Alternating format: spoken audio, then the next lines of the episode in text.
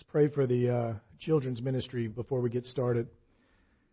Father, I pray that you be with our children as they are uh, going into their classes. We we love these children, Father. We we pray that you will uh, help them to be attentive, help them to to hear the story of uh, Jesus in their lesson, and uh, Lord, we pray that it might uh, change the lives of all these children someday. Be with the the leaders and the helpers that are, are there, Father, we thank you for them and ask that you will uh, help them today, that they can be clear, that they can be loving, and uh, example Jesus to these children. In Jesus' name, amen. I'd like to start off by sharing a story with you. On October 22nd, 1844, Tens of thousands of people in the state of Massachusetts expected the world to come to an end. They were followers of William Miller, a man who claimed to know the date of Jesus' second coming.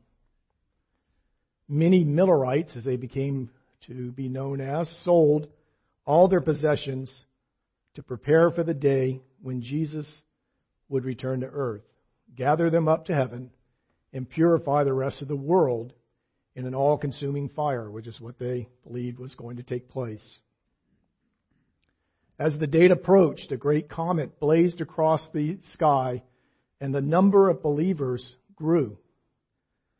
On October 22nd, the Millerites donned white robes, climbed mountains or trees to speed their ascension into heaven. When the prophecy failed, most of them abandoned Miller and his beliefs.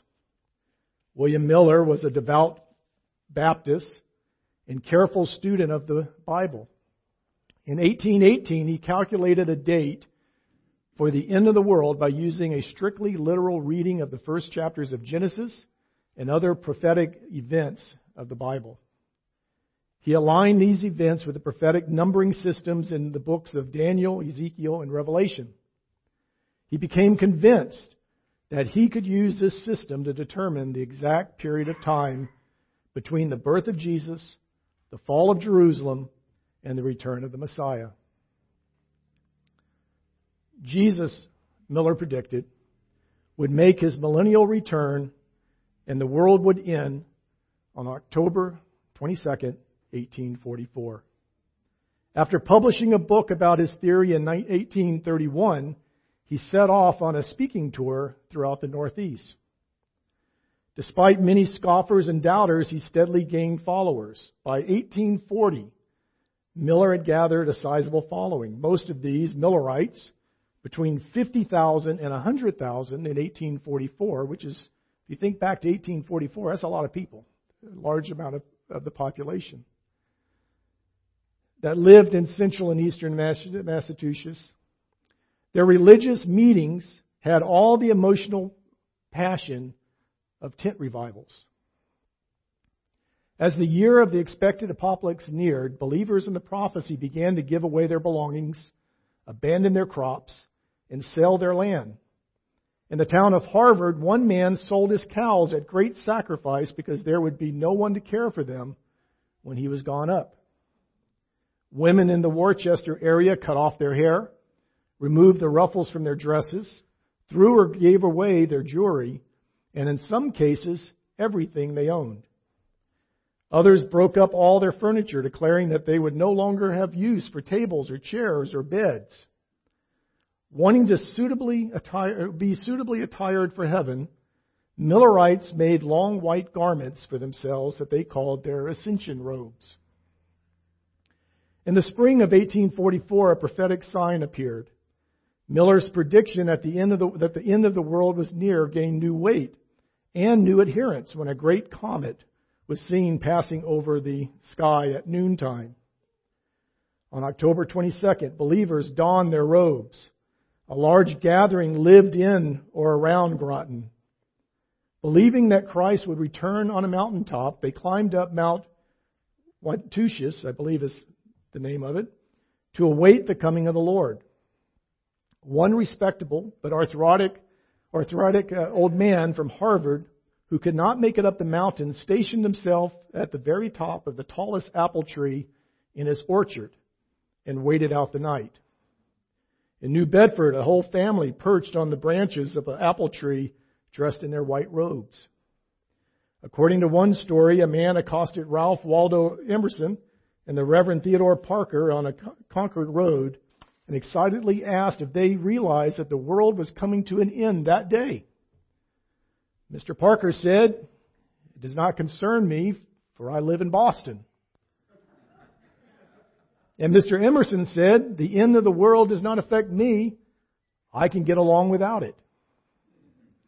The vast majority of Millerites were devastated and some impoverished by the failure of the prophecy.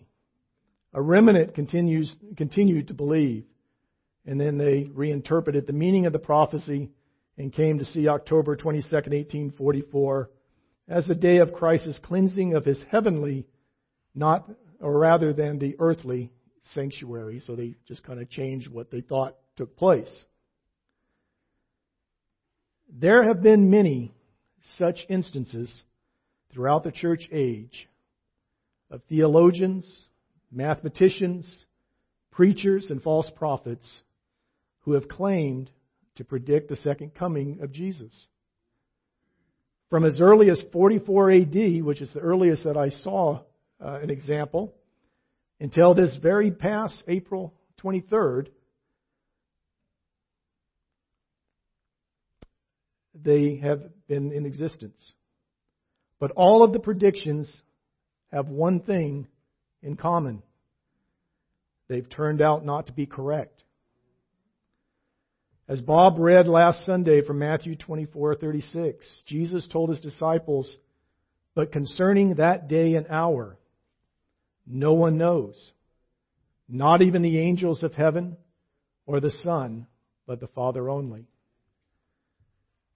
So why people keep thinking that it's important to come up with that date after Jesus has made that declaration, I do not know. Jesus' purpose in telling about his return was not to encourage predictions and calculations of the date, but to warn his followers to be prepared. Jesus, through the remainder of chapter 24, what we'll finish today, and through chapter 25 of Matthew, exhorts his followers to watchfulness. Let's look at chapter 24, but back up one verse from where I'm actually going to be today to verse uh, 44 that says, Therefore you also must be ready, for the Son of Man is coming at an hour you do not expect. Bob asked those of us who were here last week after speaking on that verse, if you were ready spiritually for the return of Christ. That is a question that each and every one of us must answer for ourselves. I can't answer that for you. You can't answer that for me.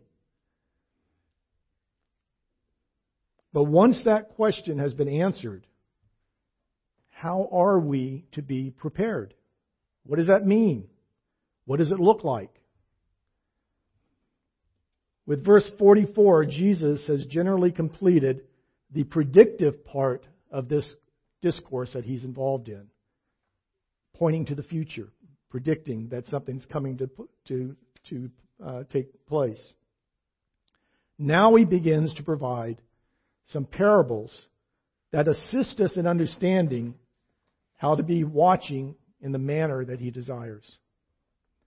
One thing that becomes very clear in these parables that we are to serve our Lord actively, knowing that He could come at any minute. This understanding should motivate us to pursue holiness, loving God and our neighbor.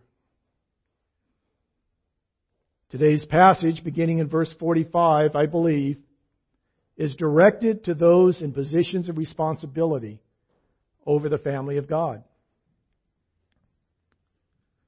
This is probably meaning shepherds, but an argument can be made that it would also include anyone who's responsible to teach the Word of God.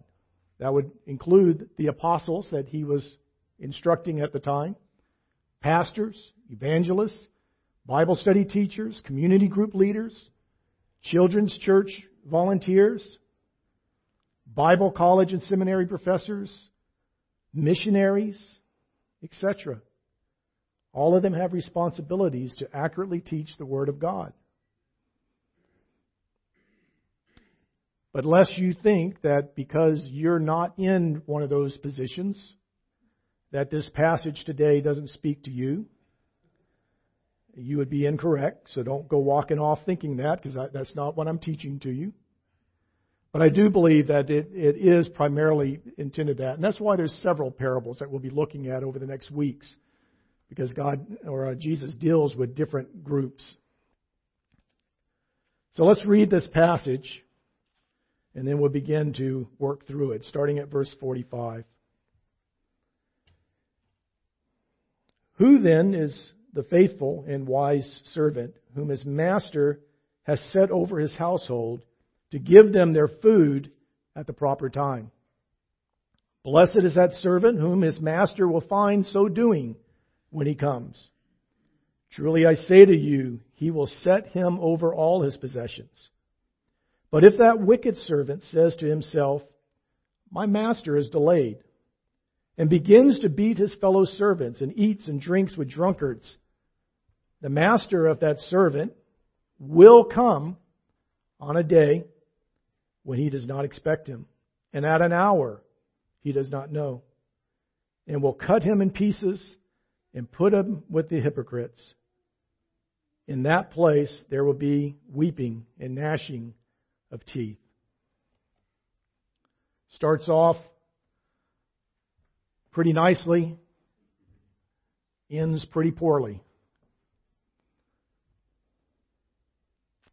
It's important to understand the main responsibility of the faithful and wise servant in this parable.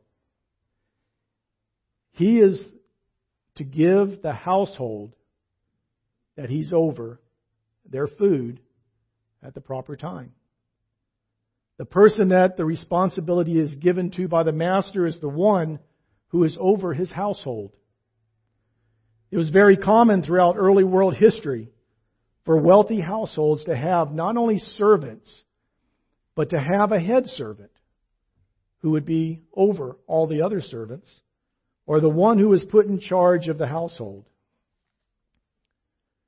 This person was very typically responsible for everything that took place in the household. Remember Joseph when he was in Potiphar's house, detailed in Genesis 39. That section says, Now Joseph had been taken down to Egypt. Potiphar, an Egyptian who was one of Pharaoh's officials, the captain of the guard, brought him from the Ishmael, bought, bought him from the Ishmaelites who had taken him there. The Lord was with Joseph so that he prospered, and he lived in the house of his Egyptian master. When his master saw that the Lord was with him and that the Lord gave him success in everything he did, Joseph found favor in the eyes and became his attendant. Potiphar put him in charge of his household. This is that position that we're talking about. And he entrusted to him everything he owned. And from the time he put him in charge of his household, and of all that he owned, the Lord blessed the household of the Egyptian because of Joseph. The blessing of the Lord was on everything Potiphar had, both in the house and in the field. So Potiphar left everything he had in Joseph's care, and with Joseph in charge, he did not concern himself with anything except for the food that he ate. So he was in charge. I mean, as, as much as you can be in charge of a place, Joseph was. And this was somewhat typical of how it would work. This is generally what I think Jesus is talking about and what the disciples are envisioning as Jesus tells them this parable. They may have they may have also had the, the memory of Joseph come to mind as he was describing this event. The disciples can also see that Jesus is speaking of them as he shares the story. He's leaving the care of his family in their charge very soon when he dies on the cross and is resurrected and, and uh, ascends to heaven. He's the master in the story, and they are to be the faithful and wise servant. They are to give his family their food at the proper time. But what food? What, is, what does this mean to give them food? Are the disciples responsible to provide physical nourishment to those who they are responsible for? Are today's pastors over churches responsible to provide physical food to those in their congregation? I would say in some situations, yeah, it probably does get to that point.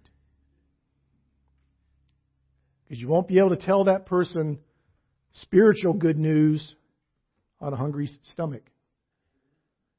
So if you're not feeding them, they're not going to be listening. But this is not what Jesus specifically is addressing. The food that his family needs is the Word of God. It's the responsibility of the wise servant to diligently, accurately, consistently teach and model the Word of God to those who are in the family of God so that they will be well fed and be watching on His return. If this is neglected, then the family of God will languish and starve. It will not be ready when the Lord returns. 2 Timothy 3:16 and 17 says all scripture is breathed out by God and profitable for teaching, for reproof, for correction and for training in righteousness, that the man of God may be complete, equipping equipped for every good work. It is through the scriptures that God makes himself known to humankind. It's through scriptures that we receive the basis for godly living, or we wouldn't know what it looks like. Through the Holy Spirit in our lives and our relationships with other Christians, scriptures are used to help us in our training in righteousness. It is used to teach us. It can be used to correct us. And through it, we can be prepared to do every good work, which is what we're called to do. We learn from the teachings of Scriptures how to live in a manner worthy of our calling. We learn from Scriptures that we have a calling. How to love. Who's our neighbor?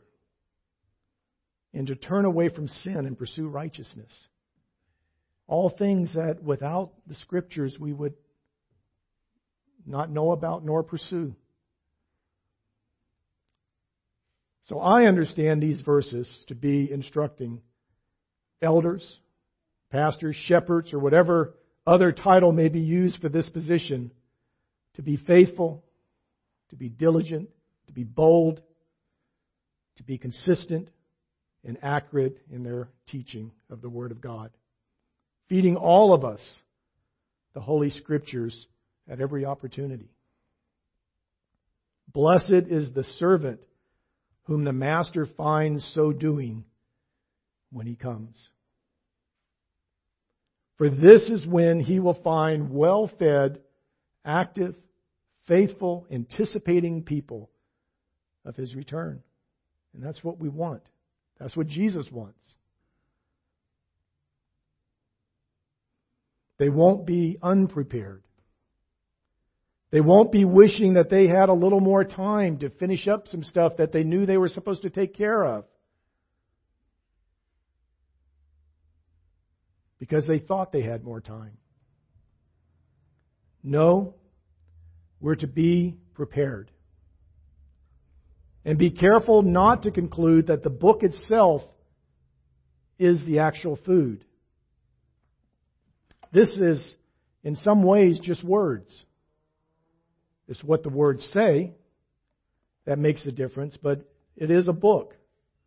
But it's not the book that's the food, it's the Lord which the book reveals that's our food. We celebrate that when we go to communion and representing what Christ did for us when he died. Christ is found in the scriptures, both in the Old and New Testaments, throughout, throughout the Bible. I understand that the job of an elder involves many things. I, am not saying that their only responsibility is to preach the Word and teach the Word.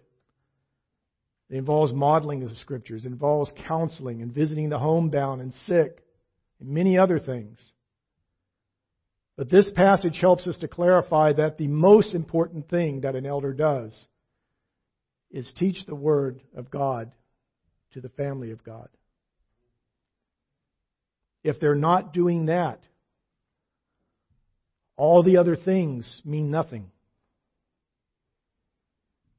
So they need to do that primarily and the other things included. But what happens if the elders neglect feeding the household? Jesus speaks of another servant in this passage who is not faithful and diligent in his duties. In fact, he calls him wicked.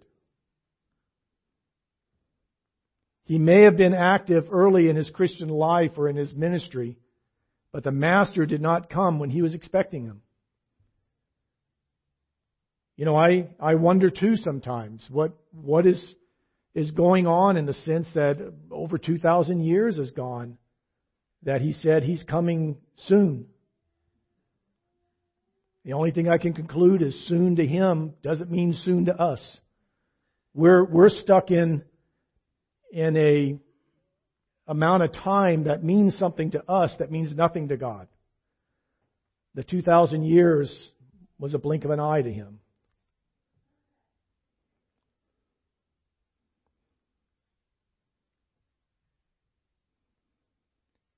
This wicked servant even convinced himself by saying, My master is delayed to justify his laziness. He becomes self serving, self important, thinking that he's better than those that he's responsible for. He mistreats the family members. He holds out the best of everything for himself and his family. He looks out for himself more than he looks out for the people he's to serve. But the Master will come. And when that day arrives, this wicked servant will be caught unaware, along with those that he was responsible for. Because they're going to be thinking the same that he does. Jesus makes it very clear in this passage that it's a very serious thing to fail in the feeding of the household of God. The wicked servant's neglect results with people who are ignorant of biblical truths. The church becomes a place of gathering of friends who haven't seen each other for the week. And they come together to gossip about what has been going on, maybe with other people. They come and cause dissensions. They come and they're standoffish with other people. It, it becomes nothing more than if you were a member of the Elks or the VFW or any other place where you get together with people of a common background. And the church of God should not be like everything else.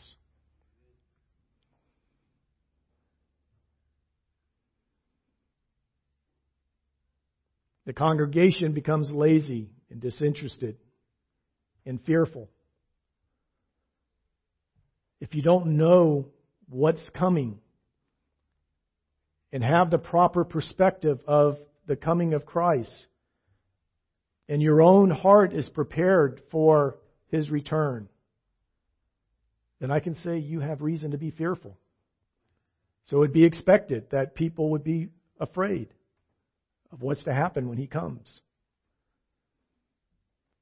The members become hypocrites, just like their pastor.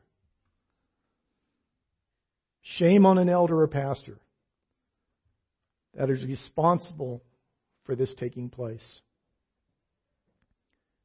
And if you've visited any churches in your travels on vacations or in your moves throughout your lifetime, you have probably been to one of these churches.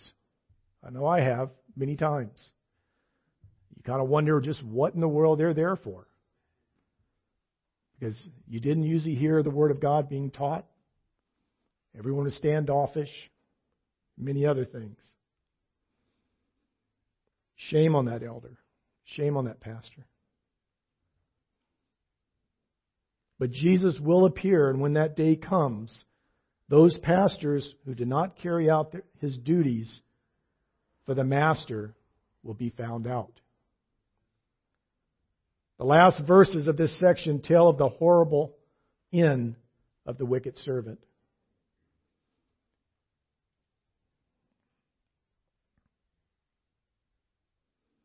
The master of that servant will come on a day when he does not expect him and at an hour he does not know. He will cut him in pieces and put him with the hypocrites. In that place there will be weeping and gnashing of teeth. This can only lead to a conclusion that this pastor, this elder, this person that's being talked about was never really one of God's children. Because that's not the end of somebody who's a Christian. That's not where you end up. So the only way that that person can end up in that circumstance is if he wasn't a believer in the first place. They were pretenders. They were fooled even as they fooled those around them about their confession. I think there are many people who believe themselves to be a Christian, and when Jesus returns, they're going to find out that they're not. Actually, in Matthew 7, Jesus even speaks about this himself.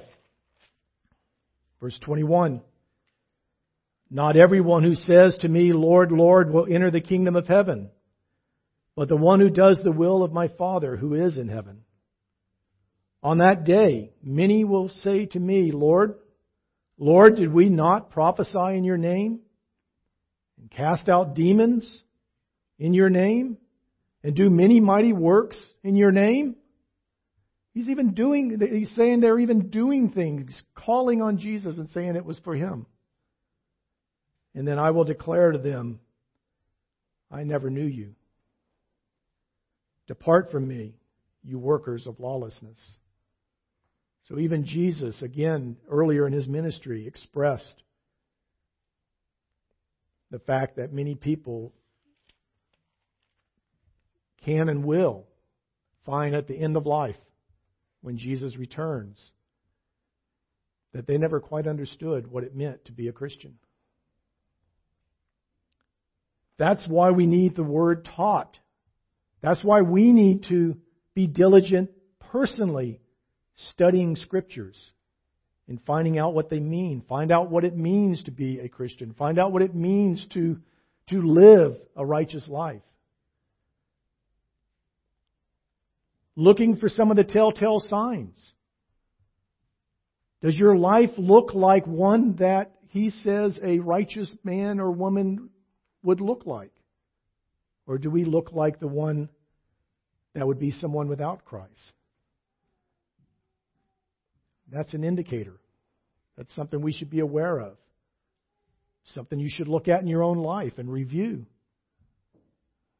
Am I living in a manner that's worthy of the calling of my salvation. This wicked servant was pretending. And I believe that many in the church that he would be over is probably in the same boat because they don't understand either. They may be hoping that God will let them into heaven anyway when He comes because they're good people. Or they tried to do the right thing. Jesus talks about people that were doing things in His name and doing mighty things in His name. So obviously, having some success in what it is that they were doing, but still not being someone who is really saved.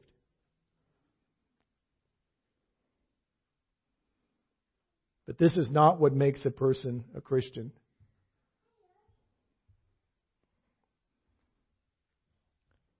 This pastor will be punished as an unbeliever in a place where there will be weeping and gnashing of teeth. Because that is what he is an unbeliever. When a place is described in scriptures as a place where there is weeping and gnashing of teeth, it's a place and state of inconsolable grief and unremitting torment. It's usually used to describe hell. And only the unbeliever will be sent to judgment in hell. So this wicked servant must have been an unbeliever.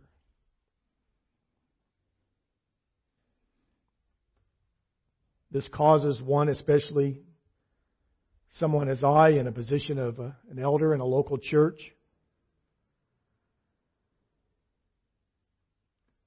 it, it, it tells us that we are being held accountable for what we're doing.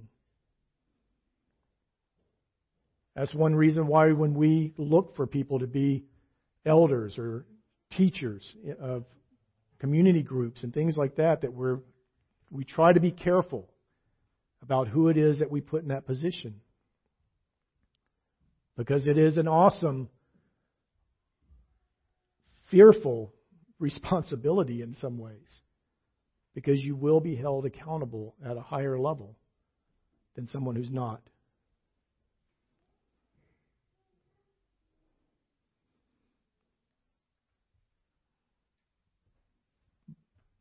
Bob, Ted, Alan, BJ, Levi, myself. May we be found to be faithful when Jesus returns. We ask you, as those who attend here, to be praying for us. We're not perfect by any means. We deal with many of the same things that all of us deal with daily. Just because we were appointed elders didn't remove us from the flesh.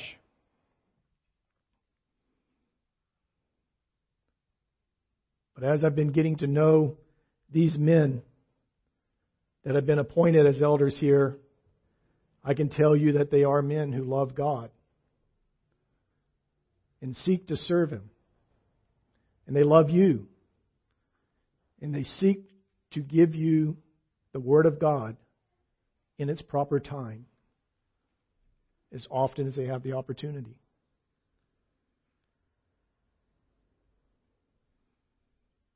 I can assure you that none of us will try to convince you to sell everything on a particular day this year and to go up on some mountain top or in an apple tree to await Jesus' return. I don't think you'll ever hear that here. But we do want you to be prepared. And that's what we try to do when we open this book and try to teach what the Scriptures are saying and explain them to you and explain them to ourselves. Over the next few weeks, we'll be hearing more of the parables of Jesus in chapter 25. I think Bob uh, is preaching the next sermon. So he'll be dealing with the uh, parable of the ten virgins. And I think as time goes on in these sermons, we'll have a little better idea of what Jesus is saying is the way to be prepared. So let's pray.